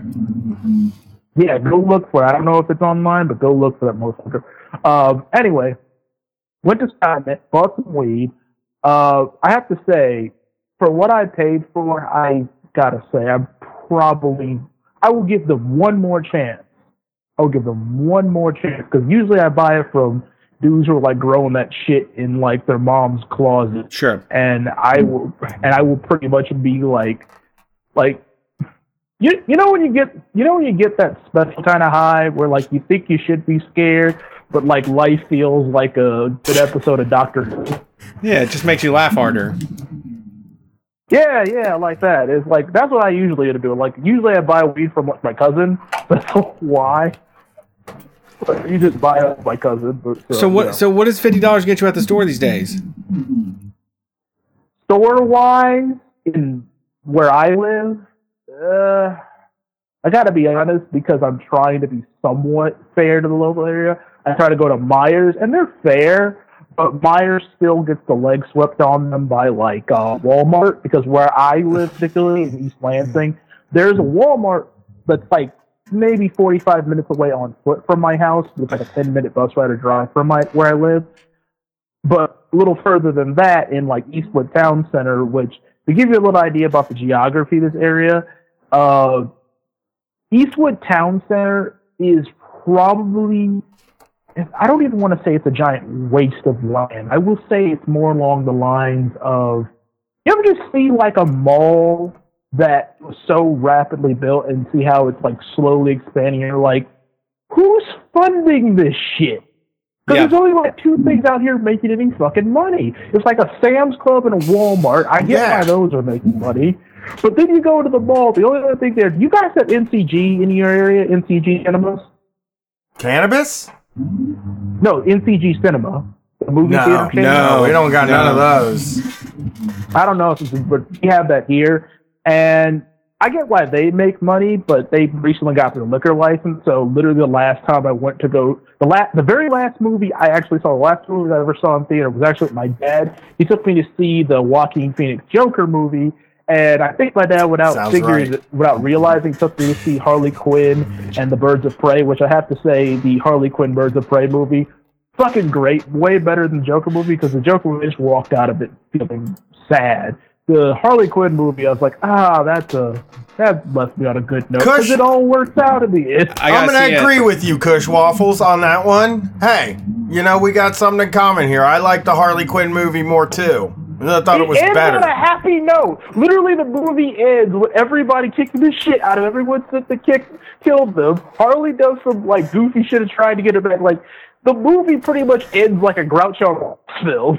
like the kid literally blows up uh, Black Mask by like sticking a grenade in his pocket and jumping over. Like the fuck is this? And then I remember, oh yeah, this is a DC comic movie. This is normal in like a Batman comic for some dumb shit like this happened. But I digress. But you know, I saw that and you know, been watching stuff like that and keeping a good mood. But you know, it's all good. Um, so that's been going on. I sold the computer for that stuff. Um, a little bit about the protests out here. I don't have anything new to report, but I will say this. Um, there has been sort of a word around the campfire is that Whitmer is losing a little bit of faith with just the state police, which you, as you would assume, would be the one securing, you know, the state capitol. Uh huh. So the next one that's been talked about being brought in is possibly bringing in like not just state police, but bringing in Ingham County sheriffs. This will end very badly on several occasions because where state police, you know, have an understanding, you have, like I've said before, um, the Ingham County sheriff is the son of one of the old uh, sheriffs we had, who pretty much was, as you've all said about like Vice Squad guys are always the fucking worst. His dad, who was our sheriff at one point, is ex Vice Squad of like our state police. So you can imagine what that motherfucker was like. Yeah. Crazy. So and his, and his son is running things. The best way to describe how his son is. Did either of you see Smokey and the Bandit? Yep, that's one of my favorite movies ever made. Class. The, go- go- the- The best way to describe the dynamic between the current Wriggelsworth and his dad is like remember when um when Sheriff T Justice or chasing after Smokey at one thing and the whole roof gets knocked off and his son's like, They cut off the roof, Daddy and he's like, No shit. There's no way you could have come from my loins. First thing I'm gonna go home do when I go home is punch your mom in the mouth. Like that's pretty He much does how say they that. are. But but but the the line, which is one of my favorite things ever said, is like, "I lost my hat, Daddy." And I was like, "Wish your goddamn head had gone with it too." Something like love it. that fucking movie. He's a Actually, king. another fun fact: Burt Reynolds, as I, I think I've mentioned before, Burt Reynolds is also from our town. Tight. So That's cool. I'm gonna Yeah, visit his birthplace great, like but he's no Thomas to Jefferson. I'm gonna go visit his birthplace like he's Thomas Jefferson or something. Ah, I don't know about Thomas Jefferson. I don't imagine him raping black women. Whoa, okay. Uh, well, I guess that really did happen. I Yeah. thought you were being edgy, Kush Waffles. I'm I'm back No, on your I'm side. stating a fact. Everyone knows that Thomas Jefferson was an awful, awful human being. So That's true. Burt Reynolds not trying to be Monticello would. Burt Reynolds Monticello would be a lot better. Yeah, I'm going to Burt Reynolds, Monticello. All If you want to see somebody, if you want to, if you want to see the birthplace of somebody good, two other good people who are from here. Uh, one being Magic Johnson, who is a good, obviously Class good act. person if you grew up during the nineties. Um, and also Matthew Lillard, if you remember him. Oh yes. Oh, yeah. Uh, Serial killer from Hackers. uh, hell, fucking yeah, dude. He's yeah, serial everything. killer from Hackers. also, everyone knows like who's that? Shaggy from the live action Scooby Doo movies. Oh yeah, Well, yeah, he's from Scream my town. too. Scream. Yeah, he's Scream. he's good in Scream. Killer he was in like Scream. everything in the late '90s. Yeah, he's great. Well, Kush, Oh, yeah. Everyone's like, huh? I want to thank you for calling in. Uh, But uh, I want to leave everybody on, leave everybody off on a good Please note. do. They- good joke. You flipped them upside down. The uh the, the chat is is end over end with this conversation. they are. What is that? They What are they they the people are trying to keep up with you in the chat. Oh, I'm sorry. I'm, I, you know, I'm not trying to waste you guys' time. No, no, you're Oh, fine. buddy. Hey. No, no. Hey. It's just there was a lot in there. Don't say that. Sorry, sorry. I am seriously. I swear to God, I'm not on anything. I'm just trying not to waste these guys' time. Yes. They got other callers in. Yada Appreciate it. yada yada. I'm just trying to be kind. Thank you. But Hey. for the sake of being, I will leave everything off with a very good joke. It's a modified joke of a oh. comedian from Chicago. By the way, I will mention one little bit about you guys' like joke about Chicago. Also, if you want to also just understand why my like Kate, I'm trying to be funny is so fast. I am a huge fan of Eddie Izzard, so that should explain also why. So, Is why you're this way? but anyway, going to going the whole thing with uh Chicago. Uh, number one, yeah, you're right about the whole rat thing. Cause like I would go to like Harold's Chicken to go when I would go visit my family down there and be like fucking rat in line, like, how you doing? I'm order you know number two with white bread. Fuck off. And so you know the rats are that fucking huge. So there's that one. And I will end with a good joke. It's a modified joke from a comedian from Chicago, but I think it'll work for what's been going on the news lately. So, Hillary Clinton and the DNC are running an audition to see who will get hired, and they're doing it with a loyalty test. They pull out a gun. They hand it. To, they hand it to Ezra Klein, and says they point to a room and says, "Your wife that room.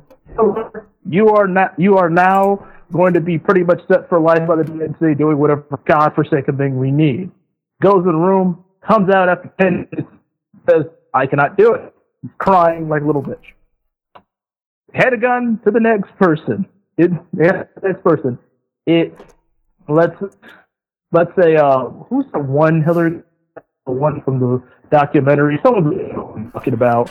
Um yeah, I don't the know. one that So I'm lost. anyway, You, you Okay. Go ahead, So anyway. Push. Go ahead. Brett, I'm So anyway. still on board. Got it. so anyway, she hands the gun to the second staff, points to says, What's in that room? Yes, her. The CIA. 'Cause that's well not CIA, DNC. I'm joke. Okay. and him comes out after five minutes says I can't do it. Hillary, being frustrated, finally decides to hand it the third will probably do it.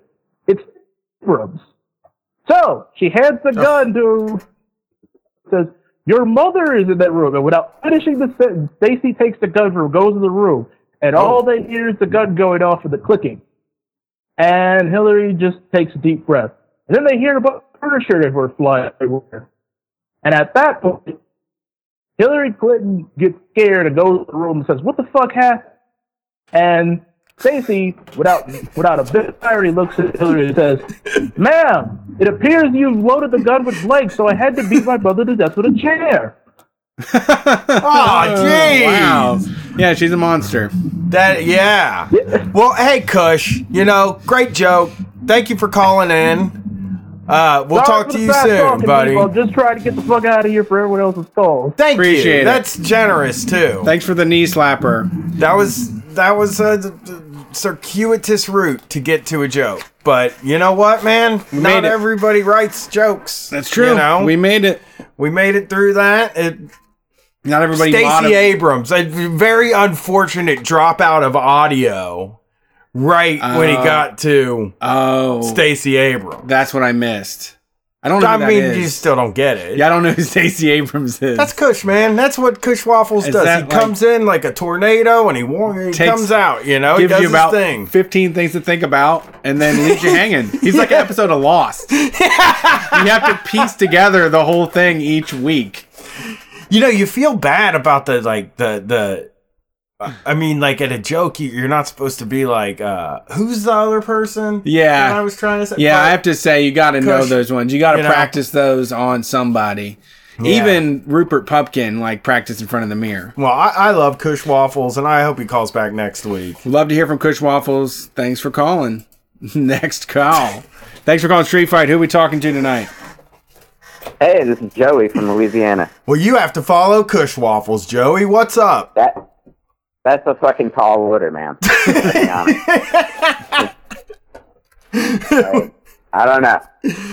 Should, should I open with joke? What the fuck am I? How do You don't have to. You, Yeah. you, you don't Blaze have to your own trail. Blaze your own trail. What's going on? What What's going on down in? You're in Louisiana, which is Yeah.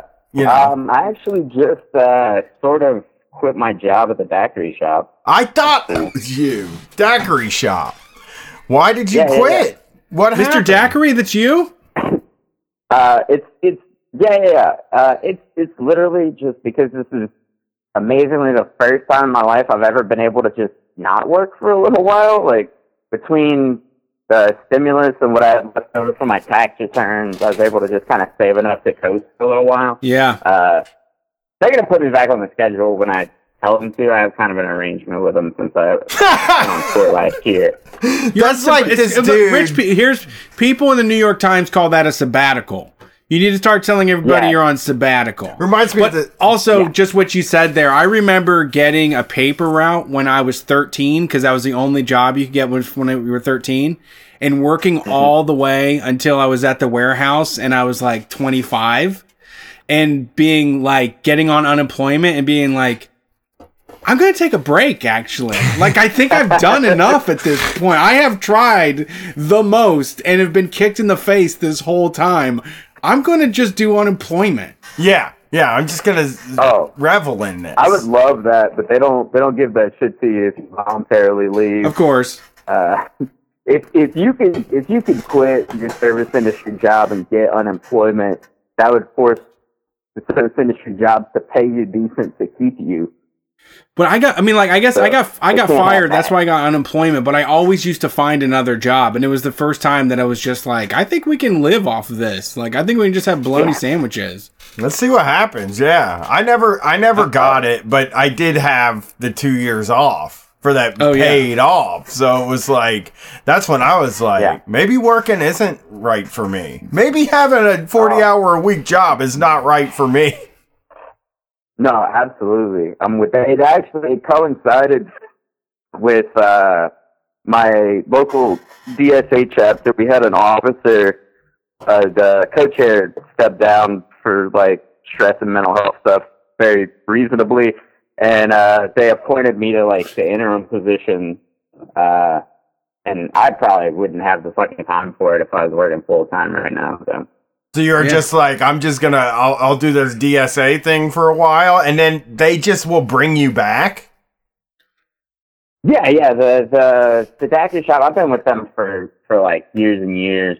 And uh, last year I went on tour, or I do stand up. I went on tour for like a month, and I just asked them to take me off the schedule and then put me back on when I got back into town. And ever since then, we've had I've had kind of an understanding with my manager that like I'll have like either he'll, just keep me in the system and then just give me zero hours, or he'll just rehire me whenever I tell him like I've you know the money ran out or or I decided that it's safe to go back.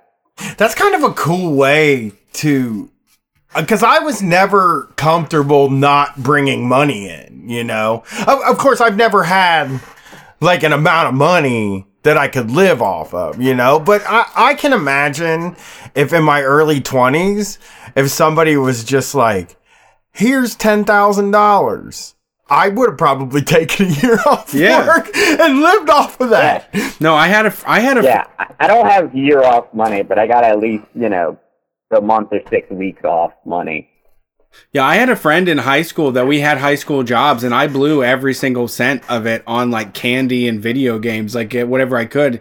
He would set six. he would set six dollars aside a week or something. But by the end of high school, he had like ten thousand dollars. It made me laugh because when that movie Forty Year Old Virgin came out, the joke in that movie was he got hit by a postal truck and he turned a fourteen thousand dollars settlement settlement into like four years of living on his own, and that's what my friend did too. Like he was just so cheap that he would just find situations where he could pay almost nothing for rent. We used to hang out with a guy He would eat leftovers. He would just watch us all eat and eat fucking leftovers.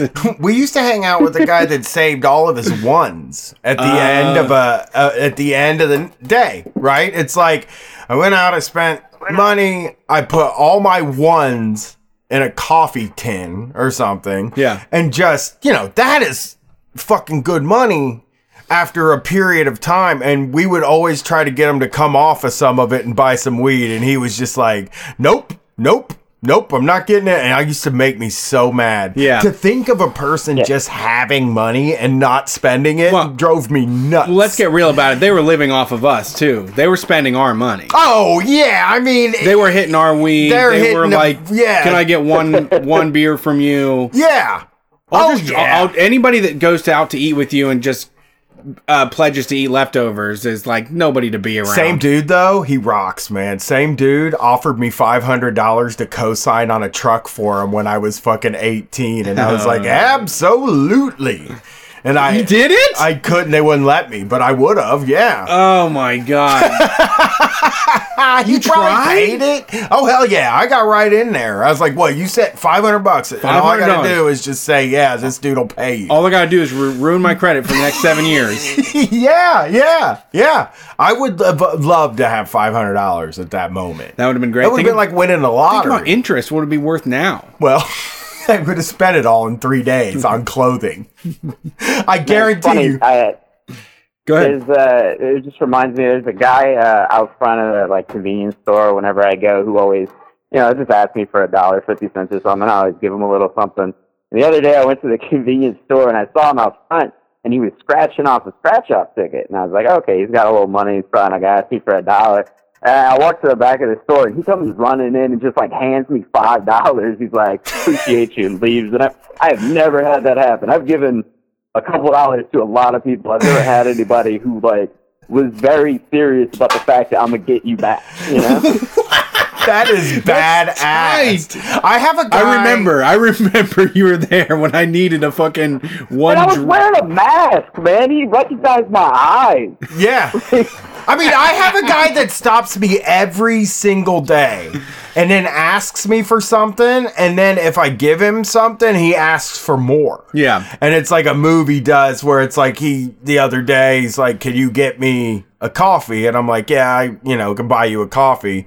I stop and I buy the coffee. And then the dude's like, Can you get me a pizza too? And I'm like, Well, okay. I'm not like made out of money. Or right. like, he'll be like, Do you got a dollar and I'll be like, um, and I'll hand, I handed him a five dollar bill because Yeah. all I had was a five and a ten or something like that. And Yeah. he was like, Y'all, you got twenty dollars? And I'm like, well, no, I don't. See, but if he had proper, tra- if he had like a, a management staff behind him, they would be telling him like, "Don't accept the first offer. You need to escalate." He's doing proper sales tactics. But now he knows me and stops me every single Yeah. day, you know, and then tries to up. Go, but I never go up. I don't know why he tries the next level. I've never gone up the next level. you think he would try for ten? I just don't have twenty dollars to give away. I don't The have like whenever he asks, whenever he asks for five dollars, you know, like, yeah, I got five dollars. He's like, we have twenty. Be like, sorry, actually, I only have two dollars.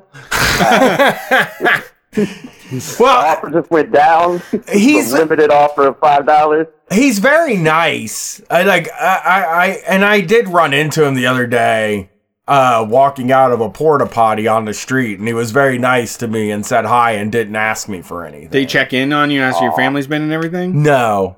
He it was like hot outside and he was wearing a full winter jacket. Like he's always wearing a full winter jacket, which I That's a guess you way, have to carry all your stuff on you when you don't have a house. Yeah. You know what I mean? It's a good way to prevent skin cancer too. That's true. Uh, but yeah, that's so cool that they that he paid you back. I mean, that's like Yeah, that's tight. That's really awesome. There was a. I remember when we were in New Orleans. There was a lady that was just like, "Baby, I need five dollars. It's my lucky day, and I'm about to win." And I was like, "All right, I believe that. I believe that." she was my. She was. She was awesome. yeah, yeah.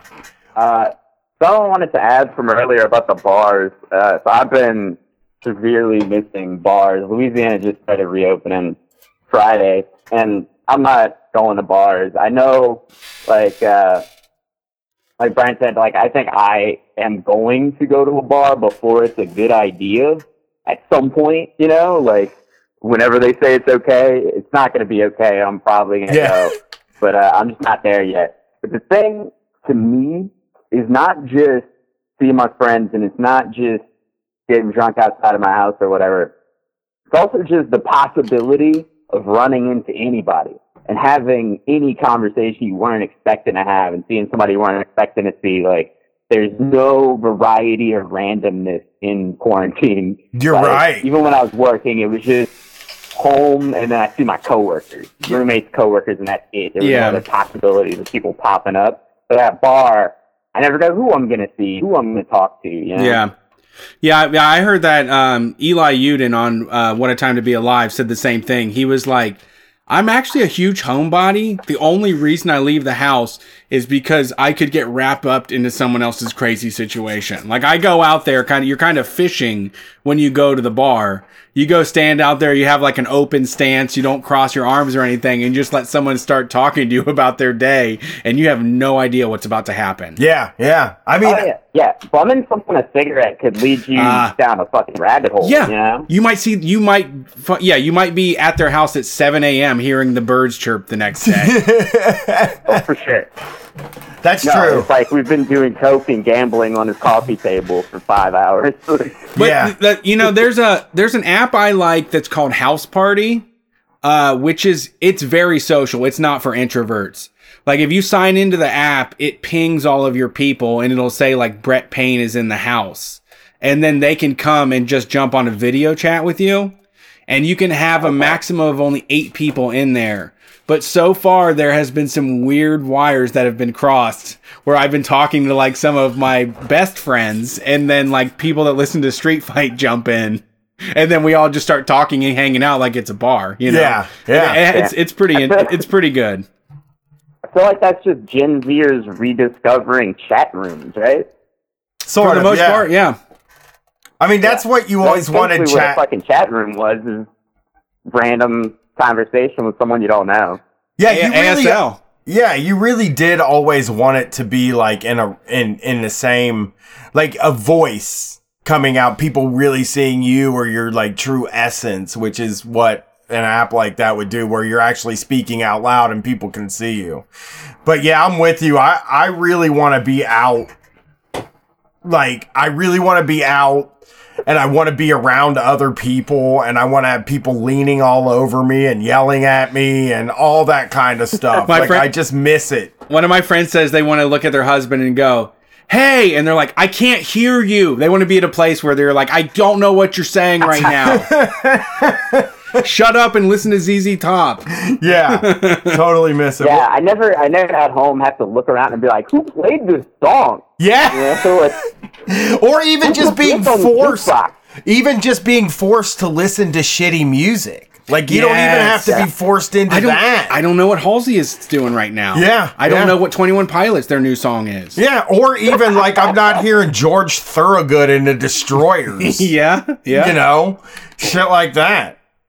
Or Well, even good shit you forgot about or like how Yes. nostalgic for. It's like, oh shit, someone else remembers this song. It's like, yeah, I remember everybody in the club getting tipsy. Holy shit. That's the one I was thinking too.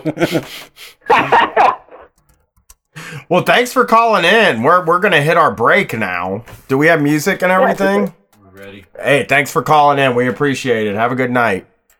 Later, y'all. oh, so good. That was fun. One, here comes the two to the three to the four. Fucking everybody getting tipsy. That song is so good. It's the like. Here's the thing. You I, like. I've realized at this point, like I can play a ten year old song. Like I can play an old Ludacris, and like everybody will be like, "Oh, this is vintage fire."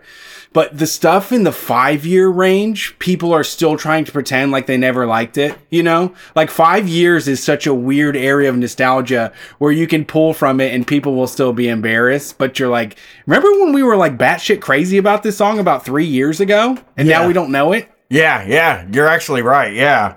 I mean, me and my da- my daughter has like a playlist of like what she calls oldies, and they're just rap songs from like 2011. Like, first let me hop out the motherfucking Porsche. You know what I mean? And she'll just be listening to it, going nuts for Like it. it's like like it's doo wop. yeah, yeah, that's what it is. She's like, I got an oldies list, and then she turns it on, and it's Rae Sremmurd. Roscoe Dash. yeah. yeah. All right. Well, uh, we are doing the call in still, but we are going to take a break. We cannot do three hours of calls in a row, so we will be back shortly. Uh, the musical break is brought to you by Party Box. You can find them at partybox.bandcamp.com. This album is called Space Fighter. We heard the future.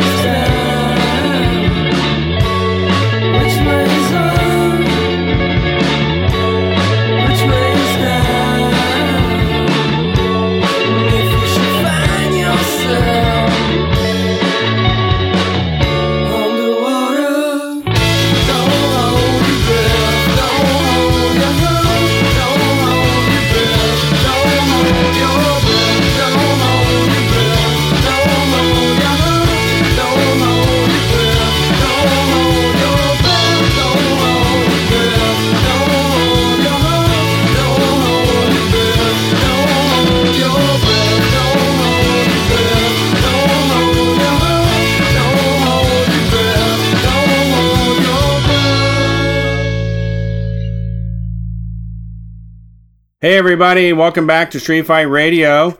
If you like that music, you can find it at bandcamp.com. The website to visit is partybox.bandcamp.com. That was Partybox. The album is called Space Fighter We Heard the Future. If you like that, please go support them. If you want to hear your music on Street Fight Radio, uh, send an email to streetfightradio at gmail.com. You can go to streetfightradio.com and click on the, the message us link on there if you want to do it anonymously. Or you can always message any of the pages. I have a big ass list of music to play, so get on there. Uh, so far, so good. Calls have been great. I think we have some heavy hitters in the waiting for us. I just don't know how to pick them up right. Okay. They're, they didn't notify us, but they're in the chat. So we've got a good call ahead. We've got a good show ahead of us. We got to do it. Uh, when did we start? Did we start like 15 9, after? 10, 9, 15. Okay. Yeah, we got about hour 15. All right. Or it was pretty close to after nine, right? All right. Well, let's get these calls. I'll probably go till 9, 15 or 12, 15. Thanks for calling Street Fight. Who are we talking to tonight? Hello. Hey there. Hey, this is uh, Blueberry Scones. Hey, Oh, my favorite. what's up? I messaged nothing much. Um, I messaged Brian earlier. Um, I have a small business tyrant story. Okay, go for it. Um, it's not my story. It's actually my boyfriend. So, in right before Christmas, he got fired from his job, Mm-hmm.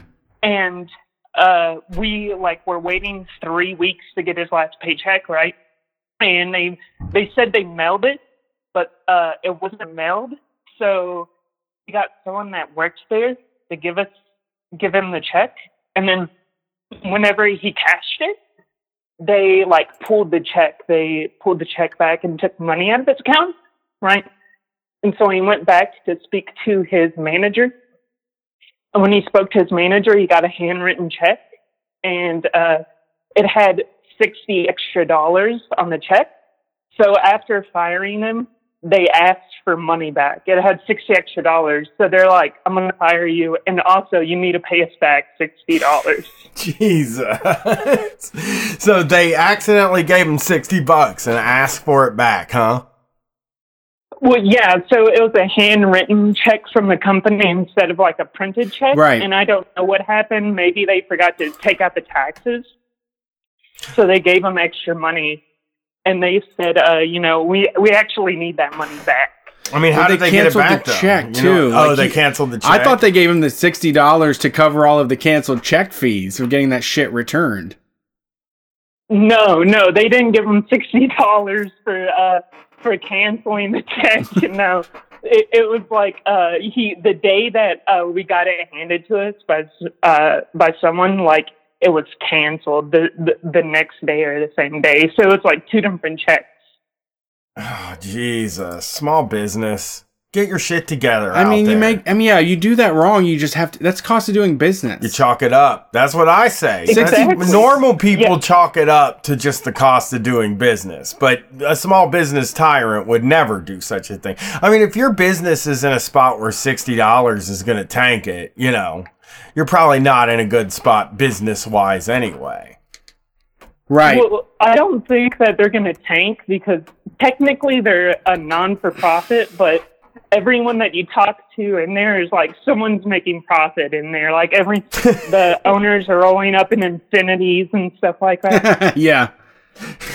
yeah, I mean- some profit happening. But that is. It, I, I thought I had the same thought, Brian. Is like, I mean, sixty dollars. You should be able to blow past that and just be like, all right, well, that was a that was sixty dollar mistake.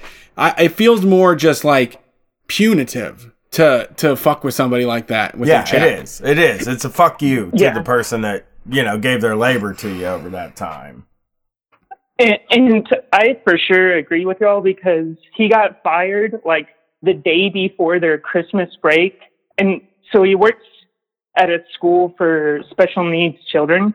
Mhm. And so if he wouldn't, if he would have gotten fired like more than halfway through the day, they would have paid him for the Christmas break too. But they fired him at like eleven thirty to make sure they didn't have to pay him for the two weeks. Oh, Oh but they did God. get the time though. Like any, the- anybody that fires you during the workday is the worst. That's like the worst thing you can do. Like get another get some work out of you and then fire you. It's like fuck you, dude. You know? Yeah. Well, that is certainly a small business tyrant story for sure. Um Yeah. thanks for calling. Yeah, no problem. It, actually, if y'all don't mind, can I ask you for some, you know, street fight advice? Yeah, Of course. of course. So, um, me and my boyfriend have never tripped on mushrooms, and we're thinking about doing it. And we wanted to know, like, the best way to experience the high. Like, how do you set up? We're gonna be in our apartment, and we want to know what's the best way to chill and just enjoy it. Jesus, I could do a whole hour show on this, to be honest. well, I, I think my bit of advice is to make sure you have access to some outdoor space because you're going to want to be outside for sure. So it's like a good idea to. I mean, you got to understand most people aren't going to know you're tripping anyway. So you can kind of get away with. You can get away with it. You might be sort of sensitive to that stuff, but I, I think uh, you just got to realize you got to go outside and and you know all my best trips have have involved some kind of weird adventure that I wasn't expecting to be on. Yeah, um I I mean, it's tough. Uh two people uh in an apartment together. Um I would try to find a sober person that can be like a digital sitter of some sorts that you could just call and say, "Hey, I feel crazy right now." Um now, my opinion on mushrooms is you should take a whole eighth the first time. Yeah, And yeah. that's going to be the most extreme way to do it. Um, but it will plunge you into a place that you've never been before. And that's how you get the ego death. And that's how you really have like your life changed. Um, but at this point, like I'm more likely to just munch on them all night long. Um, there, the thing about mushrooms that I like so much is like if you imagine the highest you've ever been, like imagine carrying a torch, you're smoking weed and you're like Icarus and you're flying towards the sun. Like shrooms takes the torch from that and keeps going beyond. It's a very natural feeling. Um, there are sometimes some like some stomach issues that come from it. So if you have a sensitive stomach, either one of you, just be aware of that. Once again, not a reason to do it. It's just something to help you not panic in the moment when you're like, why am I shitting my guts out right now? yeah, It happens to some people, not to me. me. It happens to me. So, but I don't know. I mean, like, and I don't. And like Brian said, I mean, when we we did it one time in the dead of winter, and we wanted to be outside more than anything, and then we felt like we were trapped because we couldn't leave. When we opened the door, it was like eight inches of snow on the ground. You're not going anywhere, type shit. Taking a walk, talking it out, that kind of stuff is always fun. Um, yeah, It's usually just fun being out in the world and like feeling like you know something that everybody else doesn't know, which Yeah. is that you're tripping. And Right. I like always get a lot a kick out of that. You know, it's like these fucking people, man, they're just living their regular life, and I'm right now, I'm fucking on cloud. I'm like, I'm fucked up. You Yeah. know? I, I mean, I think from what I've understood, I mean, it's kind of it's the same thing as it's the same discourse as roller coasters for me, uh, or like thrill rides, where I will sign up for any of them, no questions asked. But there are people that need to know what's ahead of them or want to have more control. So if, if you are like the wild type, just take like a whole eighth at once and get ego death. Um, if you're nervous uh, and you're not sure and, and you're uncomfortable, just munch on them slowly and you'll get comfortable. And then the next time you can try to shoot for the, the moon. Yeah, I I'm not worried about like like wigging out or anything. I'm just it's an endeavor. Like from what I've read online, it's like six to eight hours, and that's like Yeah. a lot. I've I've smoked weed and done some Yeah. pills before, and that doesn't last as long. So yeah, here okay, so yeah, if you've done all of that, I mean like me and my girlfriend, we would stay up all night and just try to convince the dog to talk to us for like 2 hours. Uh, we would do coloring books and play with laser lights and stuff. I mean, if you're if you have a person that you're really close with and you're tripping, it's going to be a blast. I mean, you're probably going to be laughing most of the time. And the window is the window I would say is closer to 4 to 6, and that's from onset to outset. I mean, your peak time is going to be 2 to 3 hours. Um, but you are going to relive the same minute over and over again about 180 times. Like, like a lot of the times in the middle of it, I'll be listening to a song and I'll be like, that was fucking amazing. How long have I been out here? And it's been 45 seconds. And it Yeah. feels like you've been standing in the middle of like a field listening to a concert for three hours. Yeah, it rocks. Tripping is very It's- fun. Shrooms are very shrooms are good. I mean, uh, shrooms are pretty natural and good. Uh, like I said, sometimes they make people throw up. Sometimes they make people shit, but it's nothing that's going to harm you uh, in, in any serious way. All right. Well, uh, thank you very much. I'm gonna let other people get on the line, but I really appreciate y'all's show. Been watching it for about I don't know five or six months now. Sweet. So nice to hear from y'all. Thank you, You for too. calling. Thanks. That's Have a really good one. Appreciate it. watching. You too. People are watching us. Yeah, You don't, don't it's even awesome. ever consider that. I know. Yeah. It's great. Well, you're gonna have TV soon. I like it. You can watch us like on do actual performances. I want to do more. I want to do more. I want to do more dare stuff. I was thinking. I want to do for the show. I really think we should. We should get like.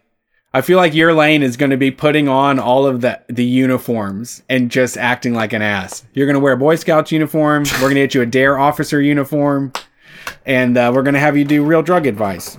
Sounds good. All yeah, right. shrooms are fucking great. I mean, if you I, like, here's if like if you're if you are just a rebel that's ready to mess around with this stuff, you'll be fucking fine. They're way gentler than you could ever imagine, you know. And and if you're in a safe spot, I mean, like we've said before, the worst part about shrooms is that the majority of people try them when they're 15 and they have to be stuck in a basement with parents upstairs that will get them in big trouble if they find out, you know. Yeah, yeah. All right, next call. Thanks for calling Street Fight. Who are we talking to tonight? Hey, it's Kiara. Howdy. Kiara, how's Hey. it going tonight? Uh, you know, I'm hanging in there. How about you guys? We're okay. I'm like halfway to sweating. Like I think it's about to get sweaty in here, but like I've been halfway to sweating the whole time we've been doing the show. So it's possible that I'm just half it's just the right temperature to uh make me sweat, but also uh not make me sweat. Yeah, I we're guess. getting there. We need to uh, open a window. the, uh, medicine? Nah, it's not medicine. It's it's really hot in here. It, it's like it was 80 something degrees today, and Brett doesn't believe in air conditioning until it's 500 outside at the You least. monster. Like if it's 95 degrees, Brett will be sitting in the house with the fucking half of the windows shut and the air conditioner not on. And to me, I, my air conditioner's on right now. Dude, I gotta strengthen my skin. Like I'm trying to, I'm testing myself Yeah, to, to just adjust to this hot, hot heat. I can't test. I can't ever get used to heat. It's just the worst feeling. But that's how I'm doing today. Uh, what's up with you, Kiara? Uh, oh, couple things. One, when Kush Waffles was on, he was, you know, saying hey to the sex workers, which I totally appreciate. But someone was kind of douchey in chat and was like, "Oh yeah, you know, sex workers and doctors, the number one. Better thank them both." I'm like, you know what? Fuck you, dude. I didn't even see their username, but fuck that guy. Yeah, Yeah, it Fuck a fellow sex worker. Fuck you. yeah. People are people can be dicks. I mean, I think I'll thank you with the doctors. I'm thinking everybody with the Aw, doctors. thank you. Yeah. Hey, you know. No, I mean I appreciate your conversations also because of the way that we think of it. I mean, that type of person thinks that sex work is something for that happens for free on clip sites. You know, they they don't they don't really Right. understand the the the real uh, nuts and bolts of the whole thing. Yeah, for real. But the the main reason I called in today was I told you guys last time I was trying to buy a house and uh that fell through Okay. because um I'm I'm uh let's see, I've got depression and anxiety and just the whole bag. And uh one of the medications I'm on is about a thousand dollars without insurance every month. And so I had to do some creative accounting, and now I'm. As of the end of 2019, I was able to get on Medicaid and get that ridiculously, nonsensically expensive medicine filled. Okay. And then I did really well these last few months. And I was like, okay, I'm going to get a house then. And they were like, oh, no, you didn't make enough money last year. There's no way we're going to give you a loan for a house. Jeez. And like, so I either have to lose my insurance and lose the medicine that makes me able to function as a human being, or just sit here and stagnate and make no money. Yeah, yeah. I mean, I, I haven't. I, I like. I have insurance, but I, I. Whenever I hear the prices for the medicine that I'm supposed to be paying, I'm like, I just wouldn't even be able to take this. This would be out of my, uh, out of my range if if I didn't. Luckily, have a wife that has a real job that can get me insurance. Yeah, that's the other thing is uh, Giant Space Ants is my live-in partner, and his job was making like uh, artwork and selling it at conventions across the country. Uh huh. And who knows when we're going to have conventions again, right? Right. I've been thinking about that a lot because one of the places that I pee at is a convention center, and I don't think it's ever going to be open again. Well, my daughter, um, part of her her uh, her art class was doing a Zoom call with a professional stone sculptor, um, but he talked about most of his life being touring, you know, uh, Yeah. art Art festivals. art festivals. That was the majority of his bread and butter. Yeah. Yeah. Mhm. And and now it's like they don't even put any thought into like artists and people like that who are gonna be fucked out of this because like they don't even think artists should make money anyway most of the time. They think, yeah, we're lucky if we make money. Yeah, I saw my um. They, they just added 1099 filing to the Ohio State um unemployment. Last week. I, I I knew somebody personally that was waiting because they couldn't file for regular employment because they were 1099. You know, because and that's a lot of us at this point. Yeah. Mo- Oh yeah, yeah. That's me. Everybody's an independent contractor now. Yep. And just, you know, the, I'm just stuck on the thing where it's like I was making just enough to stay above water with Giant Space Ant's help. Yeah. And then that qualified me for health health care subsidies, which solved the issue that was making me make so little. So now that I'm making more, they're like, oh, cool, we'll take away that thing that you need to feel, you know, human. Yeah, that, that that's this is yeah. That's universal health care. That is the argument for universal health care. It's like people always, I I mean, like the Democrats, a lot of times, or liberals, you'll see, will be like, you don't want to give Donald Trump's kids free health care. And it's like, I don't give a shit if Donald Trump's kids get Yeah. free health care as long as like people who need medicine can get medicine. That's what I care about. Dang. And, and like, yeah, everybody just being on the same health care makes sense. Yep. So yeah, that's that's my bitch of the week.